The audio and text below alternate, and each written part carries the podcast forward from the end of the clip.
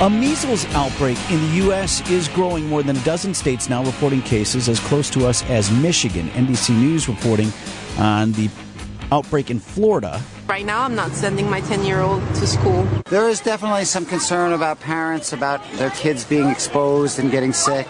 Yeah, those cases tied to a growing outbreak in the Fort Lauderdale area. Right now, the outbreak being measured in the dozens of cases, but Measles being highly infectious raised concerns across the country. Dr. Tim Richer is a pediatrician at Tosa Pediatrics in Wauwatosa. Friend of the program, joins us live on the Tri County Contracting Hotline this morning. Hey, Doc.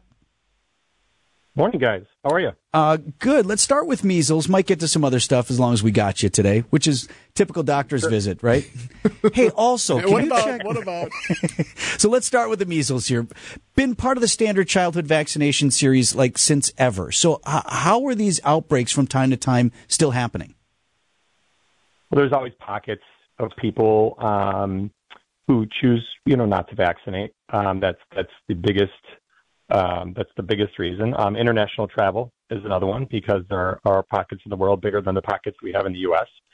Um, and so if somebody's not protected, um, they can, you know, pick it up somewhere else and, and bring it home. And actually, I always joke with parents. I mean, the risk of getting polio, you know, is pretty low unless they decide to travel to sub-Saharan Africa. Um, but it's true. I mean, if you if you uh, travel to areas of the uh, world where there are higher rates of non-vaccination, uh, non-vaccinating kids and whatnot, then that's part of it.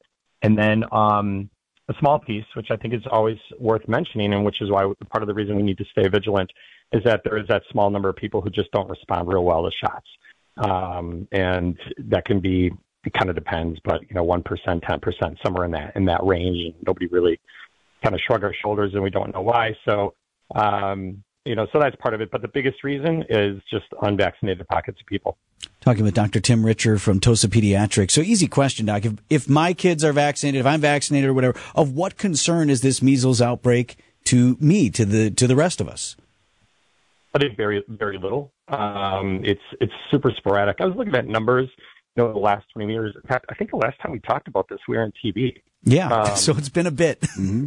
It, it, and you know what? And so, you know, that's just kind of proof to you know to your listeners that this is this will never go away. This will always there'll always be this ebb and flow, um, and of uh, you know of of measles cases, and sometimes higher and sometimes lower, but it is always out there, and it will always um, forever um, be out there. But I think you know if your kids are vaccinated and you're in a community that that generally values that, um, both you know academically and socially, I would say you have very little to worry about.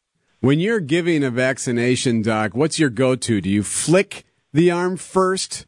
Do you distract them with like a little icy spray? Look over here. What's your What's your go-to to keep the kid from wailing?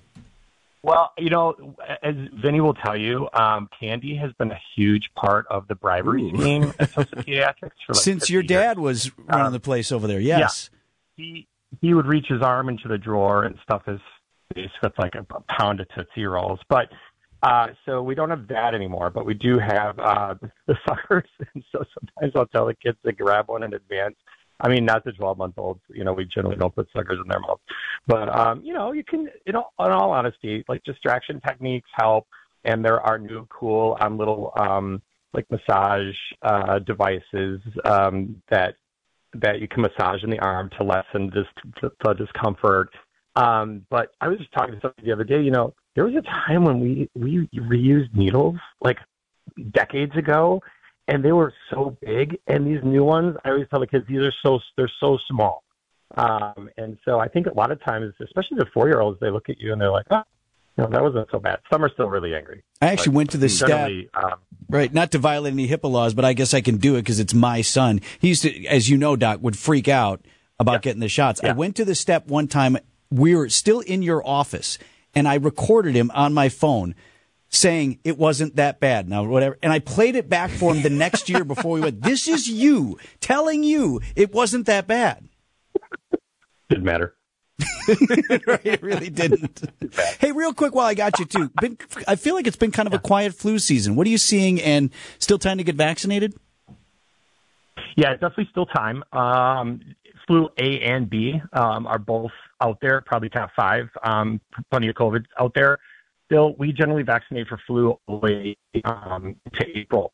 So trickle, trickle, trickle, annoying drip of a faucet. And other years, um, there'll be like a couple weeks where you just kind of get pounded. And then, of course, COVID messed with all of this, which is actually part of the reason, uh, probably nationwide too, where vaccination rates are low, is because a lot of people didn't get their primary um, during COVID, by the way. So again, if you're one of those that missed your um, checkups during COVID, it's probably a good idea to get in there and, and get back up to date on, on vaccines. But with flu, there's, there's definitely, um, definitely time. I was looking up odds of Green Bay to win the Super Bowl next year.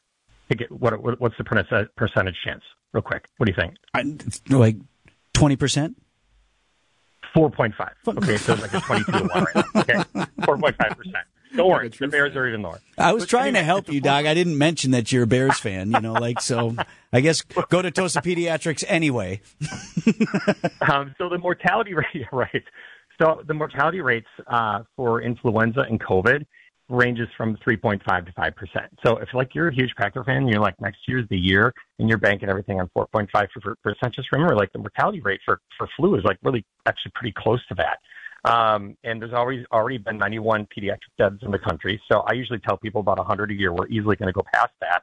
And so absolutely, um, absolutely still time to get vaccinated to not be one of those 100 plus kids who unfortunately have a bad outcome with flu. Dr. Tim Richer, pediatrician at Tosa Pediatrics. Always good to catch up with you, Doc. Thank you. Likewise. Have a great day, guys. Enjoy Thanks, the cold.